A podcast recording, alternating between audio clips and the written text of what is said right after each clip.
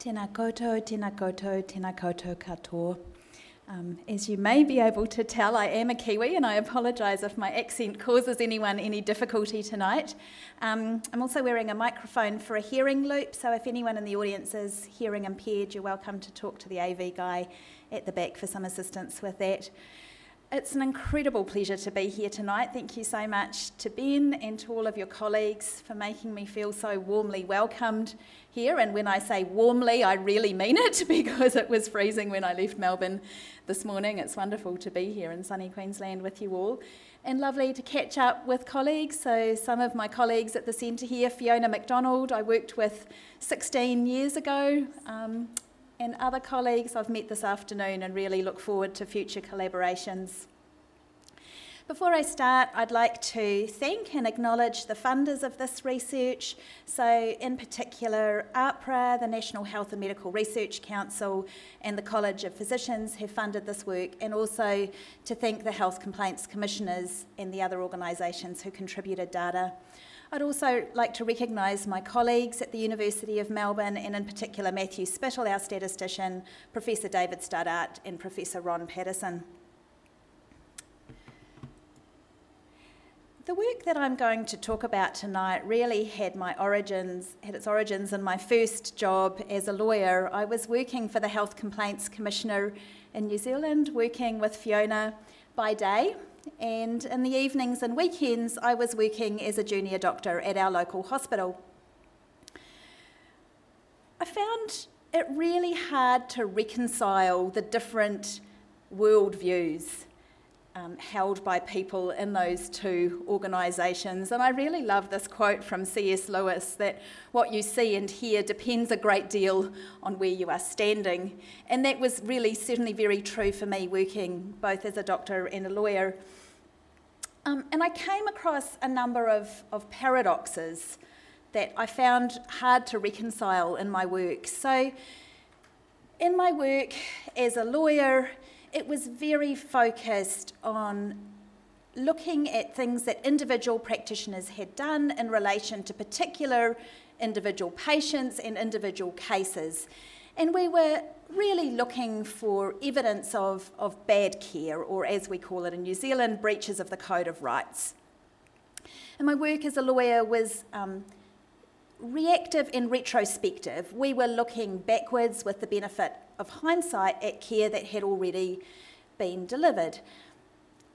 And as I did that work, even though the work was all about individual cases and individual patients and individual doctors, I started to think that actually some of these doctors' names were starting to become familiar. And I started to get this feeling that maybe there was a group of doctors who were what we called in the industry frequent flyers, coming through the revolving door through the complaints system time and time again. But yet, when I went to my job at the hospital, that wasn't really the perception at all. Every single doctor that I worked with was fearful of receiving a complaint. And complaints didn't feel like predictable events at all to the doctors who worked there. They felt as though they were random events that anybody could be complained about at any time, that it would just take one bad day or one grumpy patient and you might be subject to a complaint. This was in the early 2000s, and it was not long after the release of the Te Medicine report, which also focused very much on patient harm as being the result of systems issues rather than problems with individual care. And so a lot of the rhetoric at the time was that we should be moving to a no blame system where we were looking at unsafe systems rather than thinking about what an individual practitioner had or hadn't done. And finally, the doctors that I worked with were very focused on the future. It was always about caring for the next patient who would be walking through the door, and it was really hard for us to understand why lawyers would spend weeks or months or even years, as somebody in the audience was telling me just now, going over and over and over the details of what might have been a 15 minute encounter with a fine tooth comb. So I really, you know, struggled to reconcile those two things in my head. Um, Kierkegaard likes to say that the test of a first rate intelligence is the ability to hold two opposed ideas in mind and still retain the ability to function. So clearly, I don't have a first rate intelligence because holding these two conflicting ideas and being at peace with that and still being able to function was really hard. Like, I wanted to work this out. I wanted to be able to try and find some way to be able to resolve this paradox. Um, and so, you know, it was. It was great to see this idea that actually it is in that tension between two opposites that we can find a lot of creativity, and that as um, academics and thinkers, that sometimes trying to reconcile paradoxes is where good ideas can come from. So, trying to reconcile some of those tensions between systems thinking and individual blame, I've really found my first clue in the work of Lucian Leape. So, Lucian Leape is widely considered to be the father of the patient safety movement. He was one of the first people to suggest that actually it's unsafe systems rather than bad individuals that result in patient harm. So it was very interesting for me in the 2000s when I started to see Lucian actually talking about this issue of problem doctors. And he's clearly a man who can hold paradoxes in his mind and retain the ability to function. Because what Lucian did is he said that actually perhaps problem doctors are a different kind of system level problem. That if there are doctors who are working with impairments or who have competence concerns or who are repeatedly behaving in unethical ways, that reflects on the whole system and not just on that individual. And so for me, that sort of felt like the first clue that maybe there was a way to reconcile these different ideas. I had been working with complaints for quite a long time by now, um, and I became familiar with the work of Jerry Hickson. The title of today's talk is actually a nod to some of Jerry's work because Jerry suggested that all doctors practice under a medico legal cloud but that it rains more heavily on some than others. I really love that, that all doctors practice under a medico legal cloud, but it rains more heavily on some than others. And Jerry had been working with doctors at Vanderbilt for a long time, and he had developed some evidence that actually complaints are not randomly distributed, but that they cluster among a small group of doctors with distinct characteristics. So that got our research team thinking about whether it might be possible to try and explore that hypothesis in Australia. Could we test this idea that perhaps some doctors are at higher risk of complaints than others? So, to do that, we needed a large data set of complaints. And at this point, I was pretty fresh off the plane from New Zealand and very, very naive. Because when my boss said, Why don't you just ring every state and territory and ask them to agree to cooperate on a study, and for each state and territory to give you 10 years of their data, I said, Sure, that sounds like a good plan. And um, with tremendous optimism, I set about um, contacting each of the commissioners. Those of you who've lived in Australia for a long time will appreciate that actually getting every state and territory to agree on anything um, poses some formidable challenges.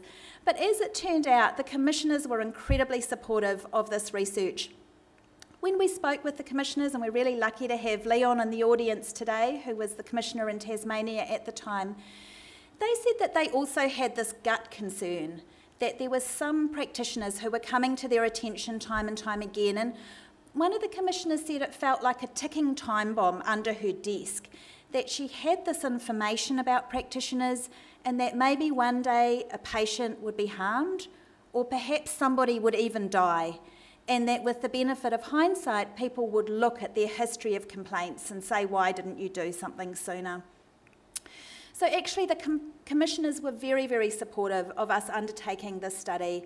Um, I like to think of, of patient complaints to commissioners really as the tip of an iceberg. We know that for every formal complaint that's made, there are many, many instances of patient harm that don't result in a formal complaint, but they do still alert us to concerns in the health sector. So, this was the study that we published in BMJ Quality and Safety. In the end, we collected data on 19,000 complaints. Since I'm in Queensland, I can say that the um, Queensland data was probably the best quality data that we collected anywhere in the country. Um, and I would like to congratulate everyone here who may have been involved in that. You know, data quality is not really a very sexy issue, but as all researchers know, you can't do good research unless you have good data. And the time and effort that Queensland had put into making sure that their data was robust and accurate and complete really paid off, I think. Um, in the end, we, every state and territory agreed to participate, but in the end, South Australia needed to withdraw for political reasons. Um, nevertheless, that data set of 19,000 complaints was probably the biggest complaint study in the world to that time. Some of our findings were not very surprising, so we looked at the reasons that patients complained, and we found that clinical care was the number one cause of complaints, communication was number two. And even where communication issues weren't the primary cause of complaint, they were often a secondary issue in the background that had prompted the patient to raise their concerns.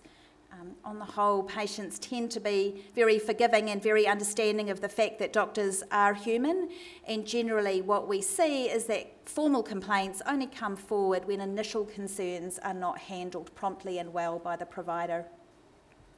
So, none of that was very surprising. But some of our findings were more surprising. I really love this slide. Um, so, look, I don't think this is going to change your world, but because I'm a patient safety researcher, this kind of did change my world, so just bear with me. So, this is what we found that fewer than 5% of doctors accounted for nearly 50% of all of the formal patient complaints. It's a pretty striking finding. You know, based on my work with the complaints commissioners, I had been expecting to find some clustering, but even we were surprised by the extent of this finding.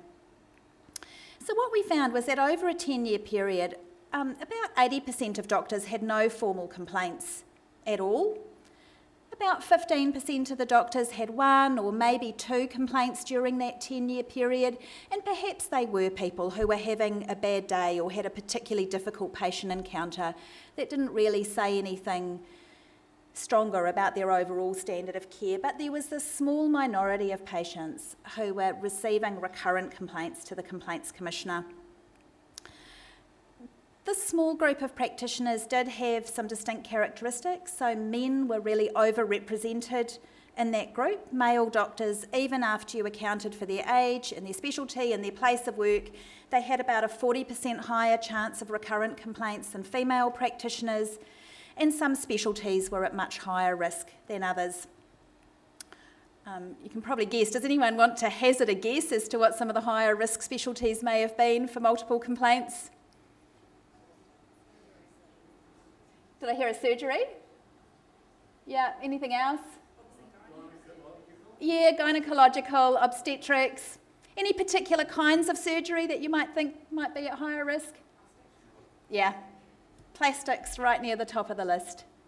Yeah. Um, what about the low risk specialties? Who do you think is at lower risk of complaint?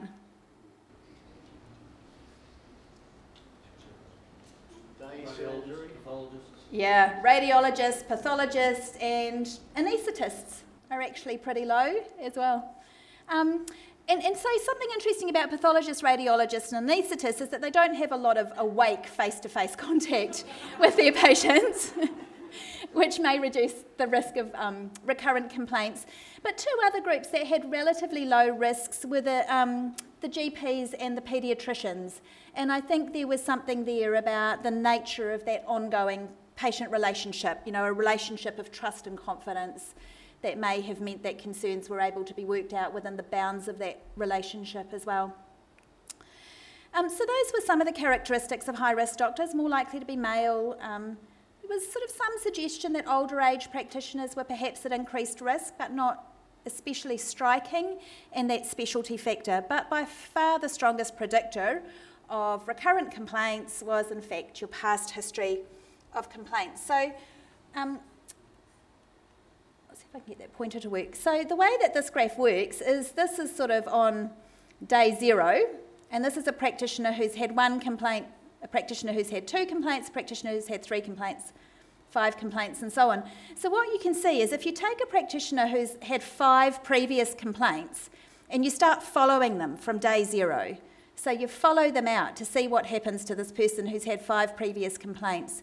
You can see that by the time you get out two years, there's an 80% chance that that practitioner will have been subject to another formal complaint to a health complaints commissioner.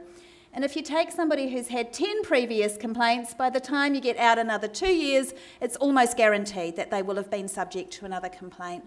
So for us, that was a really, really important finding that actually past behaviour is such a strong predictor of future behaviour, and I think quite difficult for regulators and ombudsmen and people working in those roles to actually ignore this finding that by the time a practitioner has had three or more complaints, they really are at significantly elevated risk of having further patient complaints.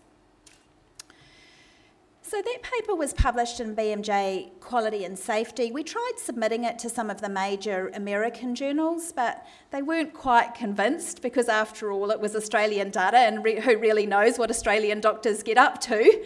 Um, so they said, "Nice study, but do you think you know you could do your study with American data?"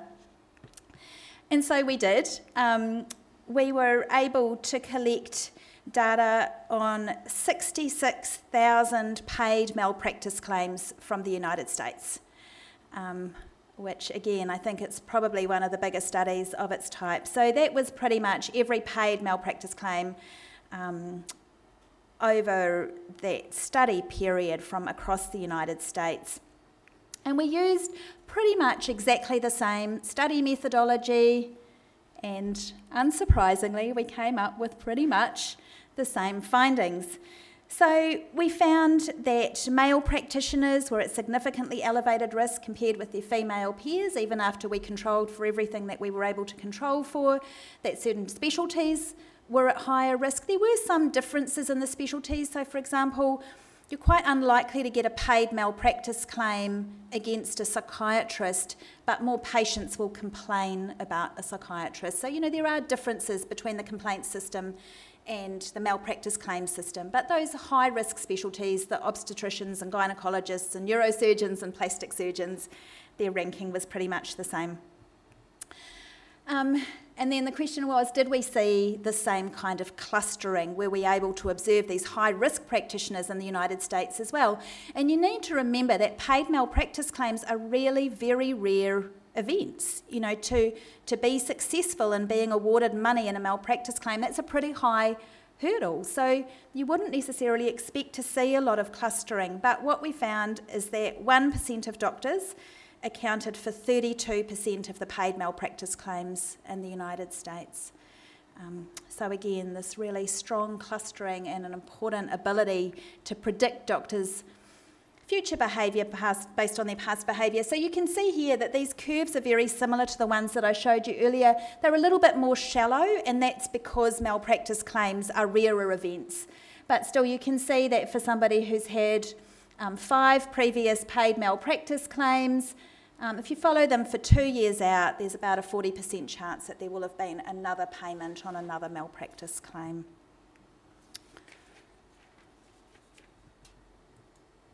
And then those are the, the specialty data that I spoke about earlier. So you can see there, so we used um, physicians as our reference category, neurosurgeons, orthopaedic surgery, general surgery, plastic surgery, O&G among the high risk specialties, psychiatry, paediatrics, neurology, anaesthesia among the low risk specialties. Might just, okay, so um, where to next? So we'd looked at complaints in Australia, we'd looked at malpractice claims in the United States. And around this time, um, AHPRA was forming, which was an incredibly exciting opportunity because it meant that we would be able to access data not just on doctors but on all registered health practitioners. And it's a real privilege to be a health researcher in Australia because I'm not aware of any other country in the world that has as good um, a national data set on all registered health practitioners as Australia does. So we started working with AHPRA to develop a research partnership with them. Um, our initial work with AHPRA focused on mandatory reporting, and, and those studies have been reported in journals if anyone's interested in mandatory reporting. But once we'd built up some trust with AHPRA, we were able to reach agreement to establish a national notifications minimum data set. So, what that data set is, is it contains information on all of the health, conduct, and performance concerns notified to AHPRA over a five year period about 620,000 practitioners from 14 different health professions. So, really, really powerful data set. Um, all of the data is completely de identified. We don't have any practitioners' names or dates of birth or addresses in there. Um, it's completely de identified, but still, it has incredible statistical power to be able to answer some of these questions.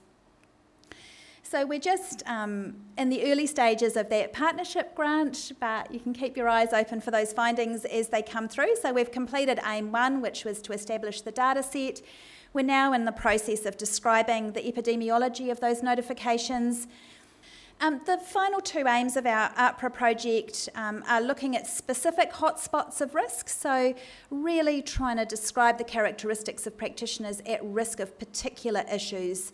So um, the previous work has just looked at complaints or malpractice claims as a whole, but with the AHPRA data, we can break it down. For, so, for example, we can look at hotspots of financial fraud or um, hotspots of uh, poor consent um, and really try and understand where we could best intervene to try and reduce those risks.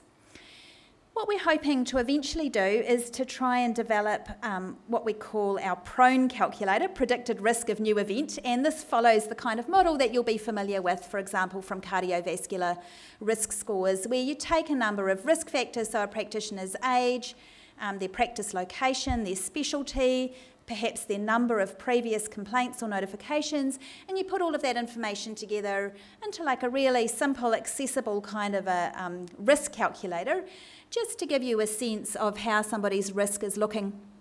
I always like to say that this kind of epidemiological data can give you red flags but not crystal balls. You know, we can't make any promises about what a practitioner may or may not do in the future. And in fact, for some practitioners who've had multiple previous complaints, there are very good reasons why that may be happening. So, for example, um, if you're a surgeon who's developed a reputation as being able to manage the most complex and difficult cases for patients with lots of comorbidities, it's possible that you have, may have more adverse outcomes than one of your colleagues. And hopefully, if somebody was able to look back over your complaints history and your practice profile, they would be able to understand that that's why you appear to be higher risk. So, like to say, they're, they're red flags, they're not crystal balls. But I think what it does do is for regulators with scarce resources, it really helps them to be able to focus their efforts um, and I think this is important for the low risk practitioners as well as the high risk practitioners. So sometimes regulators can spend what seems to be like an inordinate amount of time investigating and pursuing an isolated complaint about a relatively low level matter. And it's extremely stressful for practitioners to be sitting under that regulatory gaze. And when those proceedings go on for months or even years, it can have a huge impact on practitioners' well-being and their mental health and their relationships with their families and their patients. And so I think the more that we're able to support regulators and commissioners to effectively triage these concerns so that you can think actually this is a really important concern that this patient has raised why don't we resolve it face to face through a mediation get a quick and timely and effective resolution for both parties and move on or conversely, you could say, actually, this practitioner's had four pretty similar complaints in the last three years. We think we need to devote some additional time and resources to understanding what's going on here and seeing what needs to be done to make sure that this um, person is safe in future. So, um, I think the work that I've done so far has, has convinced me that actually some doctors are complaint prone. And I think that we do have an ethical responsibility to respond to that knowledge by doing something to help protect patients who may be at risk as a result. The really challenging research question, which I would love help um, on how best to answer this, is how you do those interventions. Who should be intervening? When should they be intervening? How would we know whether those interventions were effective? Um, and I think looking forward to our group's research program in future, that's a question that I would really like to do some more work on. So, this is an intervention pyramid that I've adapted from Jerry Hickson's work, which suggests that you have this kind of broad base where actually interventions are starting all the way back at medical school. Um, you know, you can see in this study that actually doctors who are beha- um, medical students who are behaving very badly at medical school, that is actually one predictor for future disciplinary action. So even before people go into practice, you need to start thinking about professionalism and ethics and values. Then you move up to the practitioner who's had a single complaint or a single malpractice claim. And there you might be checking in with them to try and understand what happened, see what additional support they might need. We sometimes talk about doctors as second victims when there's been a medical error, and really making sure that they're not feeling alone in that process, and if there is some remediation needed, that they can access it. Then you move through to where there's an emerging pattern of concern. And here, I don't think there's any one body that is responsible. Um, probably it's going to be a combined effort from the professional colleges, hospitals, other employers, the insurers, and the regulators. And then, if the pattern persists, you reach the point where it really is a matter for a regulatory body and perhaps even disciplinary action. And I know that we've got somebody in the audience here who's been serving on a disciplinary tribunal who may also be able to contribute to the discussion afterwards.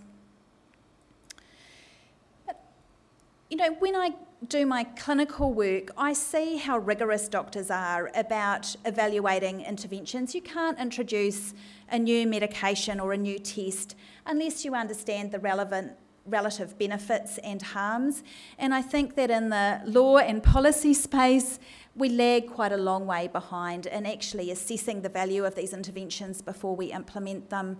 Um, this is Jo Flynn, who's the chair of the Medical Board of Australia, and at a recent conference, she said it's time for us to move away from being regulatory philosophers to regulatory scientists. And what Jo was saying there is that actually in responding to these high risk doctors, we really need to be quite rigorous about asking what works. You know, what's the evidence base for different interventions? How are we evaluating whether or not they're making a difference? All right, well, that's just about the end of my presentation. I thought I'd just kind of update you on how I'm going with these paradoxes that I'm struggling to hold in my mind.